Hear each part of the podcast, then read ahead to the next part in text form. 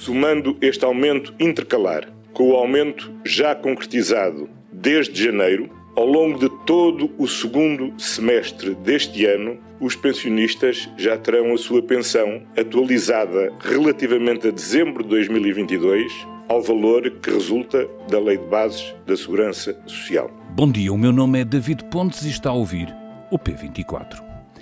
É difícil não pensar na quebra de popularidade do governo sem pensar como António Costa tinha tudo para conseguir escrever uma história diferente. Afinal, saiu das eleições legislativas com a mais perfeita condição de estabilidade política, uma surpreendente maioria absoluta que, sem grandes hesitações, podia apoiar as medidas do seu executivo. Tinha um presidente vigilante, mas cooperante. Mas ainda tinha mais uma posição à sua esquerda diminuída por ter precipitado a queda do governo e uma posição à sua direita fragmentada pelo aparecimento de novas forças partidárias que têm limitado as hipóteses do seu rival, o PSD, recuperar eleitorado para construir uma alternativa mais desafiante.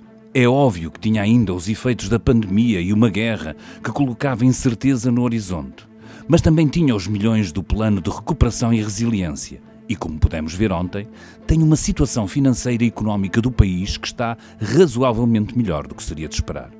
Tudo para correr bem, mas por erros próprios alimentados por um clima de crispação política, o governo tem vivido dificuldades que fazem com que se discutam até cenários de dissolução do Parlamento e de substituição de António Costa à frente do PS.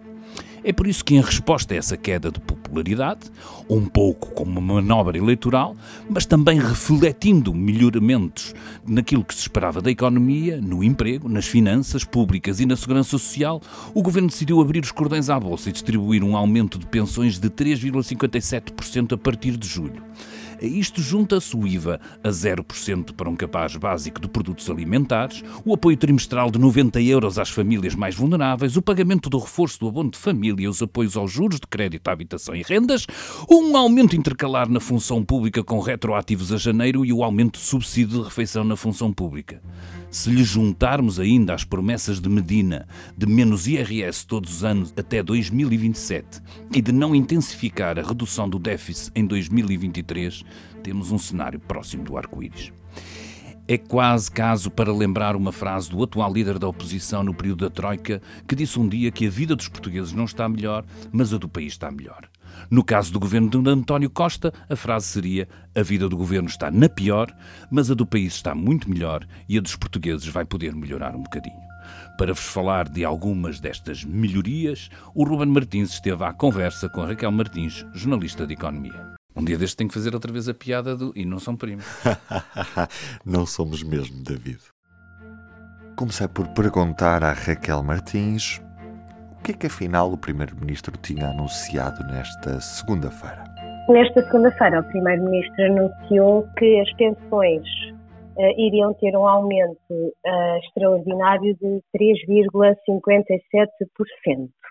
Este aumento vai ter efeitos a partir de julho e vai se destinar a todas as pensões até aos 5.700 euros aproximadamente. Este aumento intercalar que agora foi anunciado, de certa forma vem dar resposta a uma dúvida que se arrastava desde setembro do ano passado, eh, porque na altura o governo disse que eh, iria eh, fazer um aumento das pensões em 2023 de forma diferente do que é o habitual. O que foi anunciado foi precisamente a correção de um, de um problema que foi criado uh, no ano passado, quando se decidiu atualizar as pensões de forma diferente do que é habitual.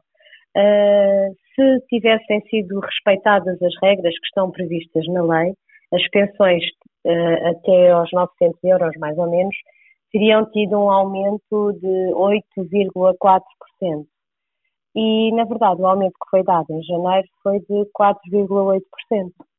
Uh, isto porquê? Porque o governo, em, em outubro, decidiu antecipar uma parte do aumento que seria devido em janeiro.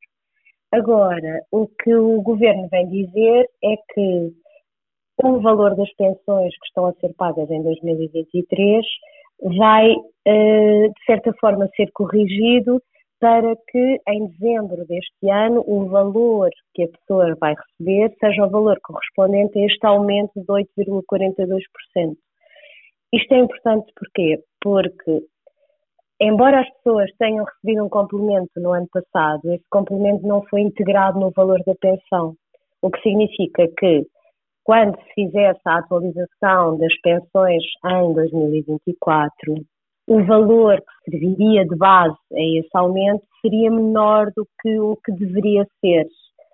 Portanto, de certa forma, o governo corrige o valor base uh, para que o aumento em 2024 não se traduza numa perda para os pensionistas uh, e, ao mesmo tempo, uh, legitima o complemento que foi dado em outubro, uma vez que este, este complemento, que começa a ser pago em julho deste ano, Uh, vai no final do, do, deste período, no final de 2023, as pessoas acabarão por ter, por sair de certa forma beneficiadas, porque recebem o aumento e receberam um complemento em outubro que não é que não é um complemento total que, que, que vão ganhar, mas será um complemento que, por exemplo, para uma pensão de 500 euros, o complemento em outubro foi de 250 euros e, na verdade, assim, no final do ano, se juntarmos esse complemento com os aumentos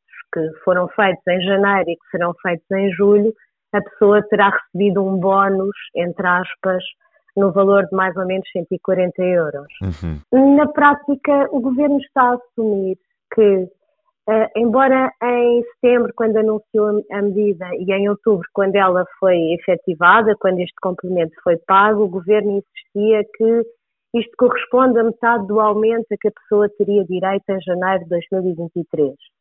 E nunca considerou isto um apoio social como foi os 125 euros que foram pagos às famílias, por exemplo. Uh, na prática, o que estamos aqui a dizer é que o governo acabou por conceder que uh, uh, teria de aumentar as pensões de acordo com o que está previsto na lei e, ao mesmo tempo, assumir que uma parte do valor que foi pago em outubro foi um apoio, como foram outros apoios pagos a outras a outros grupos uh, em Portugal naquela altura. É, é isto que está aqui em causa. E, e, o que é que explica que o Governo esteja a fazer esta atualização neste momento? Em setembro, quando o Governo anunciou que ia aumentar as pensões através de um mecanismo um pouco diferente do que, do que está previsto na lei, nós tínhamos uma inflação muito elevada e havia hum, algumas incertezas quanto à evolução da própria inflação quanto às consequências da guerra na Ucrânia. Havia muitas incógnitas e o governo, eu penso que tinha receio de que estivesse, tivesse pela frente aumentos de pensões uh, elevadíssimos uh, e que, que, não, que não conseguiria acomodar. E, na verdade, esses receios acabaram por se revelar infundados. E, por outro lado, a avaliação que o governo fez na altura dos aumentos que tinha pela frente e que para as pensões mais baixas eram de 8,4%, sendo que as pensões mais baixas são a maioria das pensões. Uh, na verdade, o governo, quando avaliou isso, uh, não avaliou provavelmente com os dados todos, porque os estudos que o governo apresentou no Parlamento para justificar a medida que, tinha, que tomou não assumiam que havia um aumento da população empregada e que não havia um aumento dos, dos descontos para a segurança social. E, na verdade, hoje o Primeiro-Ministro que disse foi que a sustentabilidade da segurança social não está em causa e, além disso, até tem vindo a ser reforçada por causa deste aumento do emprego e por causa do aumento uh, generalizado dos salários, uh, que é um aumento médio e que, obviamente, sendo uma média, não, não será igual para todos e não chegará a todos, mas tudo isso tem consequências nos descontos que se faz para a Segurança Social e no reforço da sua sustentabilidade.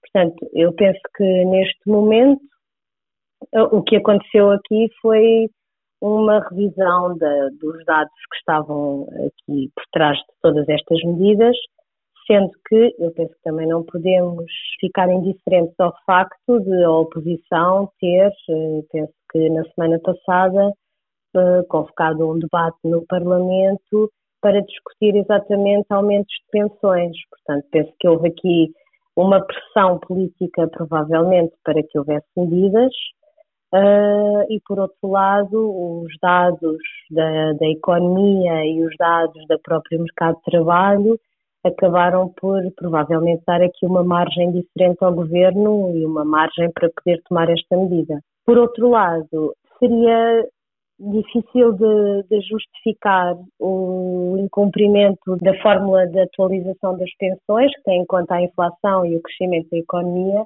numa altura em que a economia cresceu acima do previsto, em que a dívida reduziu mais do que o previsto, e portanto, havendo estes dados, estas boas notícias do lado da economia, também seria provavelmente difícil ao governo dizer aos pensionistas que em 2024 teriam, a partir de 2024, teriam um corte permanente no valor da sua pensão eh, porque eh, não se cumpriu a fórmula. É sobre isto o editorial de Manuel Carvalho desta terça-feira, com um governo em campanha eleitoral.